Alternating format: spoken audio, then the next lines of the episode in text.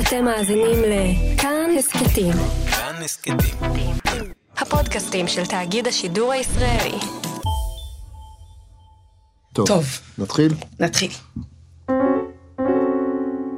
הפסנתר ובכלל המוזיקה, ולא רק לי, אני חושב בכלל מעצם מהותה, מבטאת דברים שמילים לא יכולות לבטא. אולי דברים שאנחנו אפילו לא יודעים מה הם.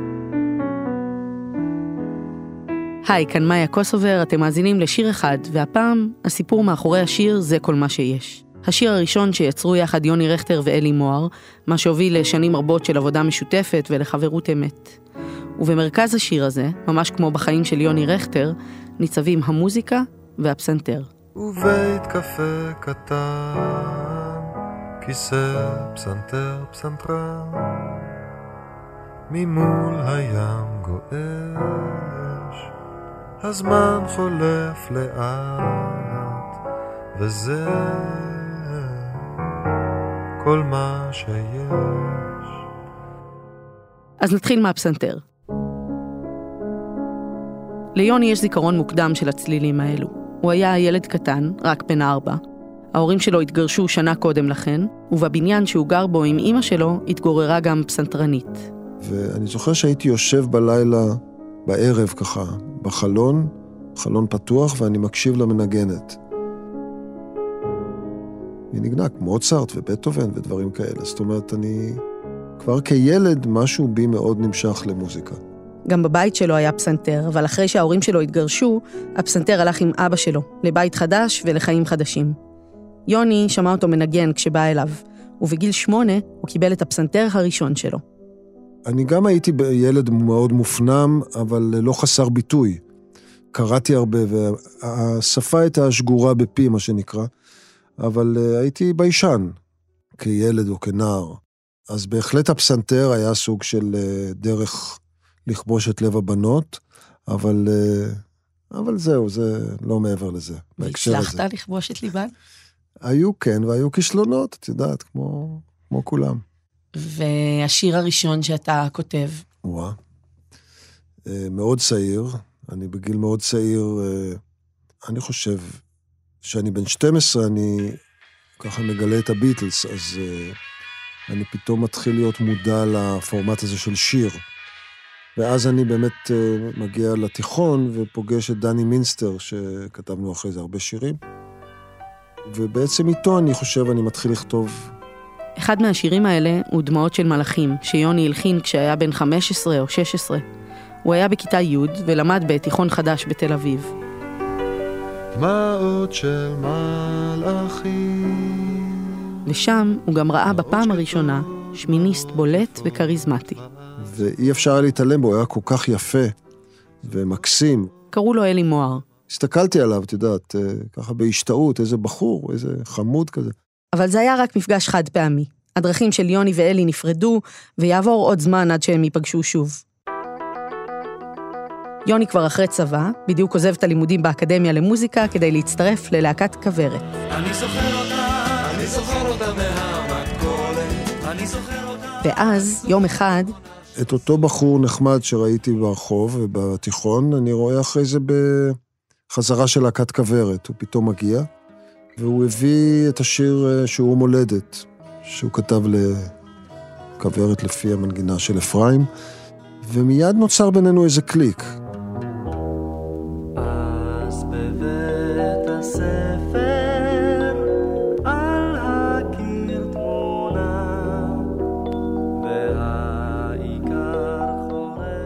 בישראל, כמו בישראל, לצד הפריצה של להקת כוורת, פרצה גם מלחמת יום כיפור.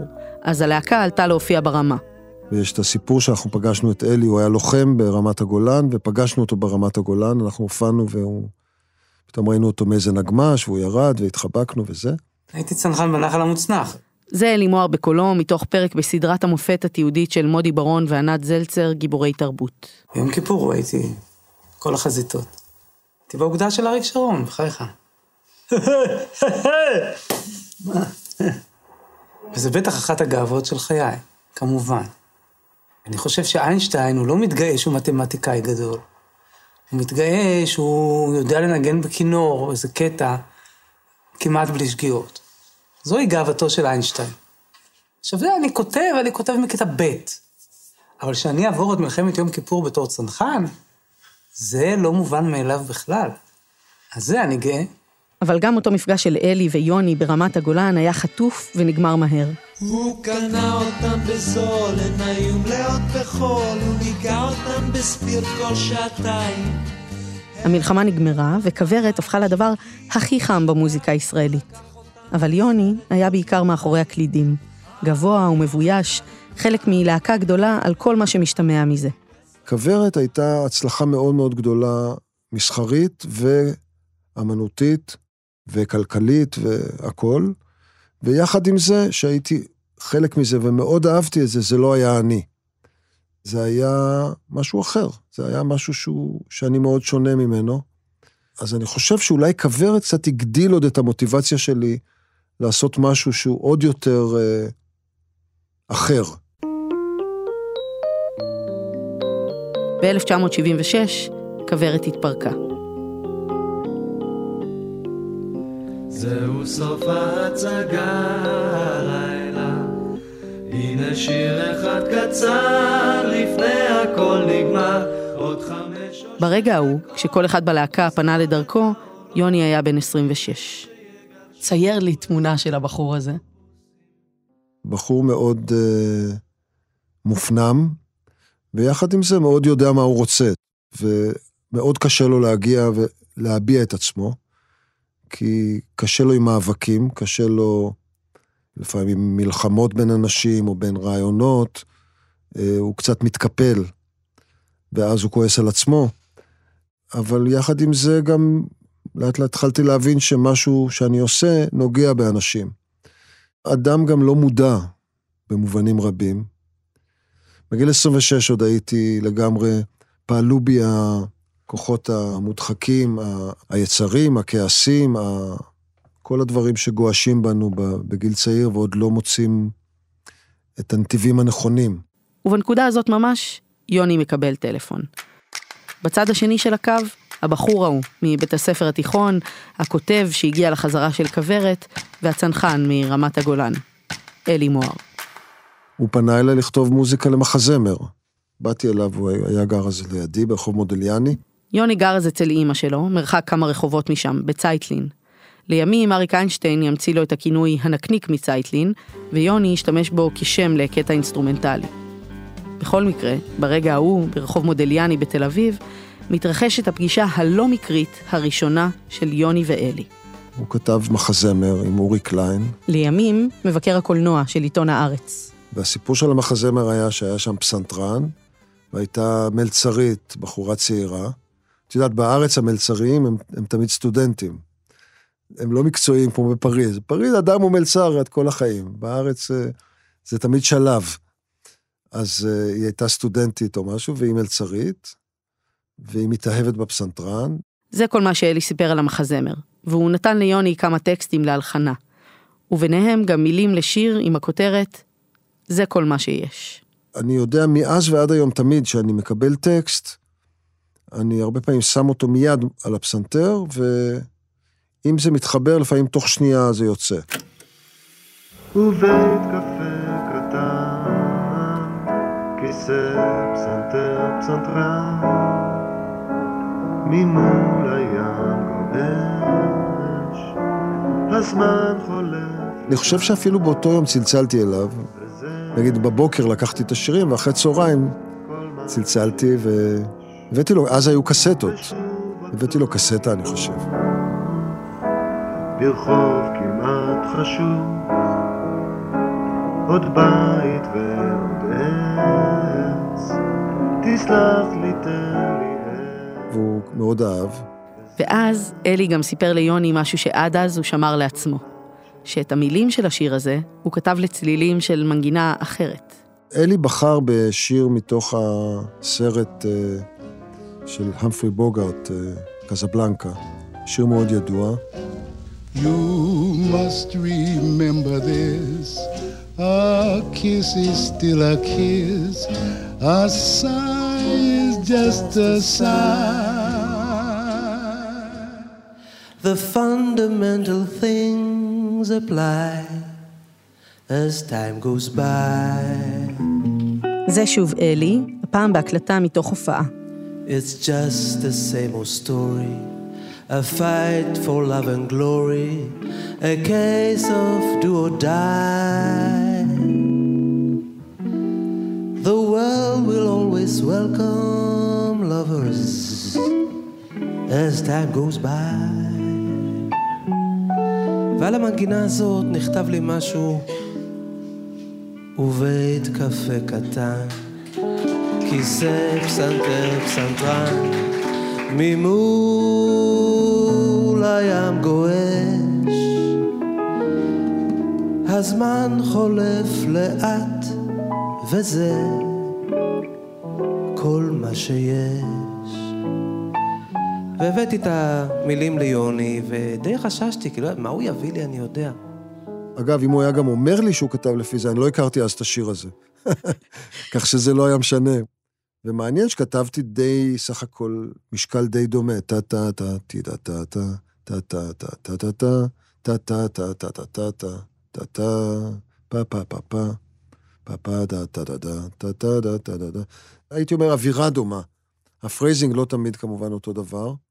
הלחן של השיר הזה, אני, אני חושב שהוא... הוא אומר, מה שחשוב פה זה המילים. ואני באמת חושב ככה. אני חושב שזה שיר גדול, שזה שירה. אבל כשכתבתי את זה, לא ידעתי את זה. כתבתי את זה בחוסר מודעות, לכאורה. משהו בידע, אבל האני המודע לא ידע. וזה מה שיצא. ואולי זה, זה גם מראה כמה החיבור בין אלי וביני היה אמיתי ומוצלח. שכל אחד ויתר על עצמו וידע לשרת, במרכאות, את, ה... את האמירה של השני. מעניין אותי אם אתה יודע לפרק את זה ולהגיד לי איך הלחן מצביע ואומר לי, תקשיבי, מה שחשוב פה זה המילים של השיר. כן, אני חושב שזה לחן, אה, קודם כל הוא מלודי, הוא, הוא לא מסובך. זורם ונותן, כאילו נותן איזה משטח למילים לצאת. אני לא עושה פה... אה, ובית קפה קטן, כיסא, פסנתר, פסנתרן. לקוח מבקש, נגן שוב את השיר, כי זה כל מה שיש. הנה, הלחנתי את השיר. תוציא את המילים, כאילו, פשוט תיתן איזה מצע בעין למילים אה, לדבר.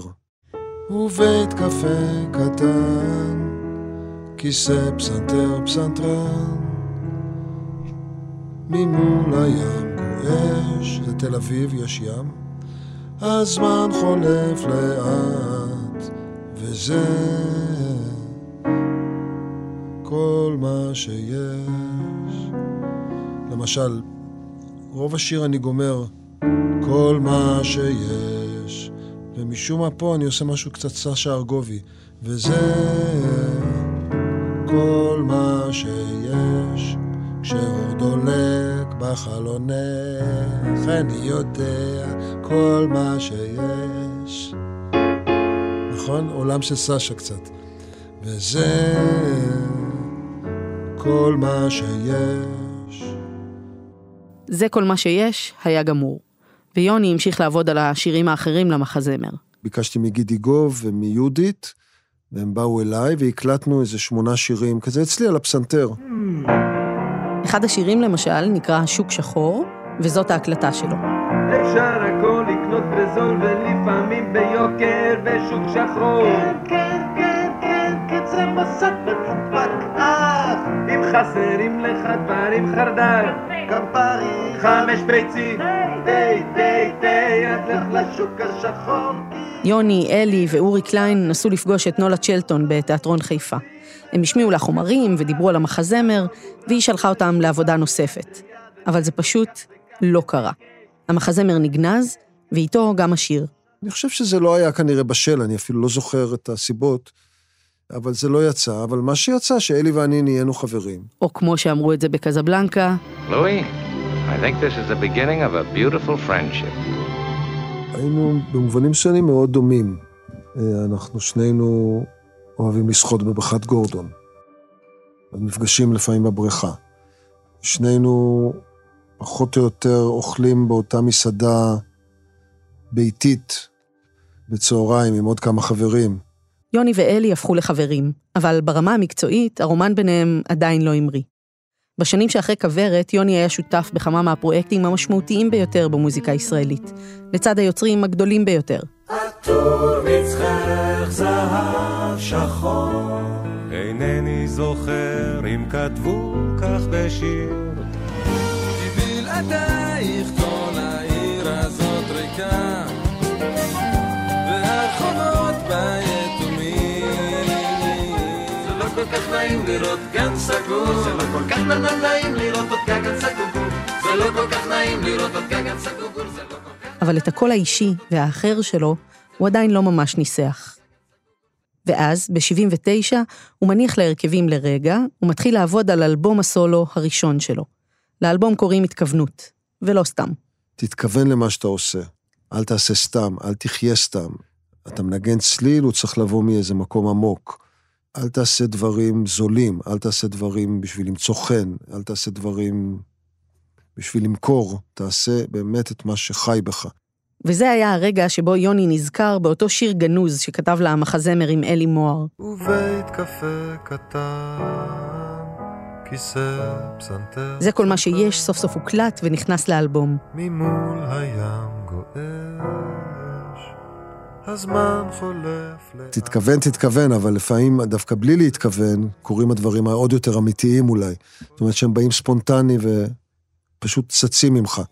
האלבום יצא, והרגע הזה היה נקודת ההתחלה של עבודה משותפת של יוני ואלי. אחרי שנים של היכרות ומפגשים מקריים או מתוכננים, הם יצרו יחד עוד המון שירים גדולים. כמו בריז'יט ברדו שתפסה כבר את העסק השאירה מאחור הטוב ואת הרע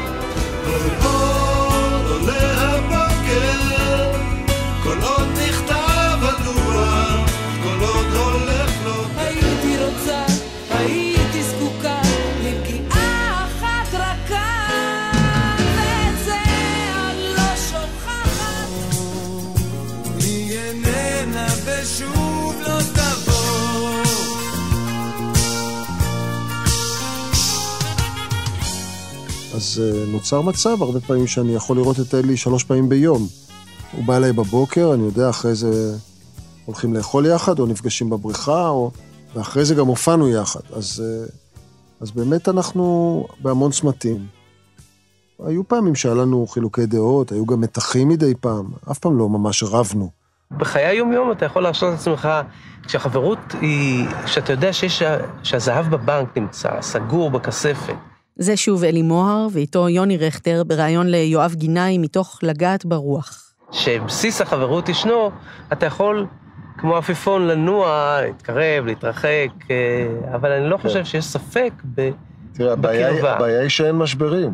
זהו, אני באמת רציתי לדבר איתך על זה, זה מאוד לא... השותפות המקצועית והחברות נמשכו 30 שנה, עד שבשנת 2006 אלי מוהר נפטר ממחלת הסרטן. תראי, אני מאז בעצם לא מצאתי תחליף לאלי. אלי היה במובן מסוים סוג של קול שלי. הוא נתן לי אפשרות להתבטא.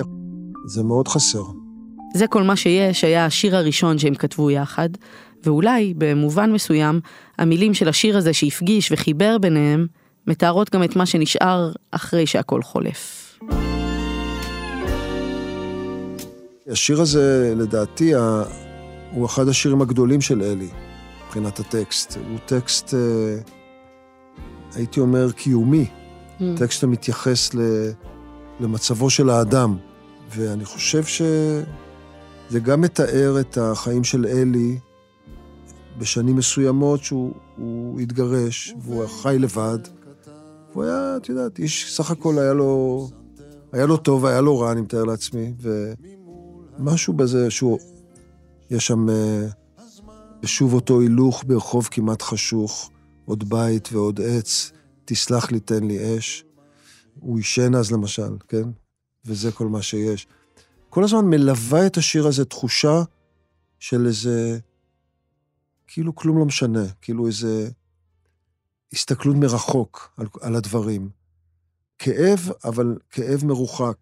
כאילו איזה מין נונשלנטיות, וזה פשוט כל כך מעודן וכל כך מהודק, ואז השיא זה...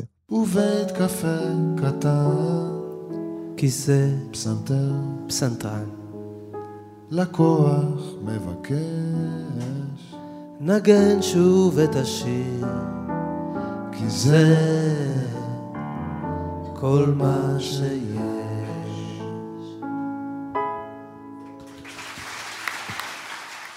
אומרת, בסוף מה שיש זה השיר, וזה השיר הזה.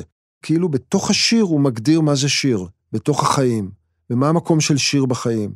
והוא גם מתאר את החיים, וזה חיים של בדידות, וזה חיים של הסתפקות במועט, וחיים ש, של הסתכלות עם השלמה אפילו, הייתי אומר. האזנתם והאזנתן לשיר אחד. הפקתי את הפרק הזה יחד עם רום אטיק, בצוות שיר אחד, ניר גורלי, אייל שינדלר ותומר מולביטזון. תודה לאסף רפפורט שערך את הסאונד, תודה לענת זלצר ולמודי ברון על הקטע המקסים מהסדרה התיעודית גיבורי תרבות. הפרק על אלי מוהר נקרא שחקן נשמה וביים אותו דוד אופק. תודה גם לנדב סיינוק. פרקים נוספים של שיר אחד אפשר למצוא בכל אפליקציות הפודקאסטים ובאתר כאן. מוזמנות ומוזמנים להצטרף לקבוצה החדשה בפייסבוק, כאן הסכתים. אני מאיה קוסובר, תודה שהאזנתם והאזנתן. תן לי תמונה שלך בעוד עשר שנים. וואו. אה, קשיש חביב, אין לי מחשבות לשנות את אורחותיי. בעצם הצורה שאני חי ועושה היום, אני חושב ש... שהיא כוללת uh, הרבה נגינה, הרבה כתיבה והרבה שחייה ו... ומשפחה, וזה אני לא... אין, אין משהו אחר, את יודעת, בעיניי. וזה כל מה שיש. בדיוק. ובית קפה קטן, כיסא, פסנתר, פסנתרן, ממול הים גועש, הזמן חולף לאט, וזה כל מה שיש, ושוב אותו הילוך, ברחוב כמעט חשוך. עוד בית ועוד עץ, תסלח לי, תן לי אש, וזה כל מה שיש. ולפעמים פגישה, ולפעמים אישה, ורגע שרוגש. ואחר כך נרגע, וזה כל מה שיש, ומה הלב דורש, את זה הוא לא אומר, מזה הוא קצת חושש, וזה כל מה שיש. ולפעמים פגישה, ולפעמים אישה, ורגע שרוגש, ואחר כך נרגע, וזה כל מה שיש.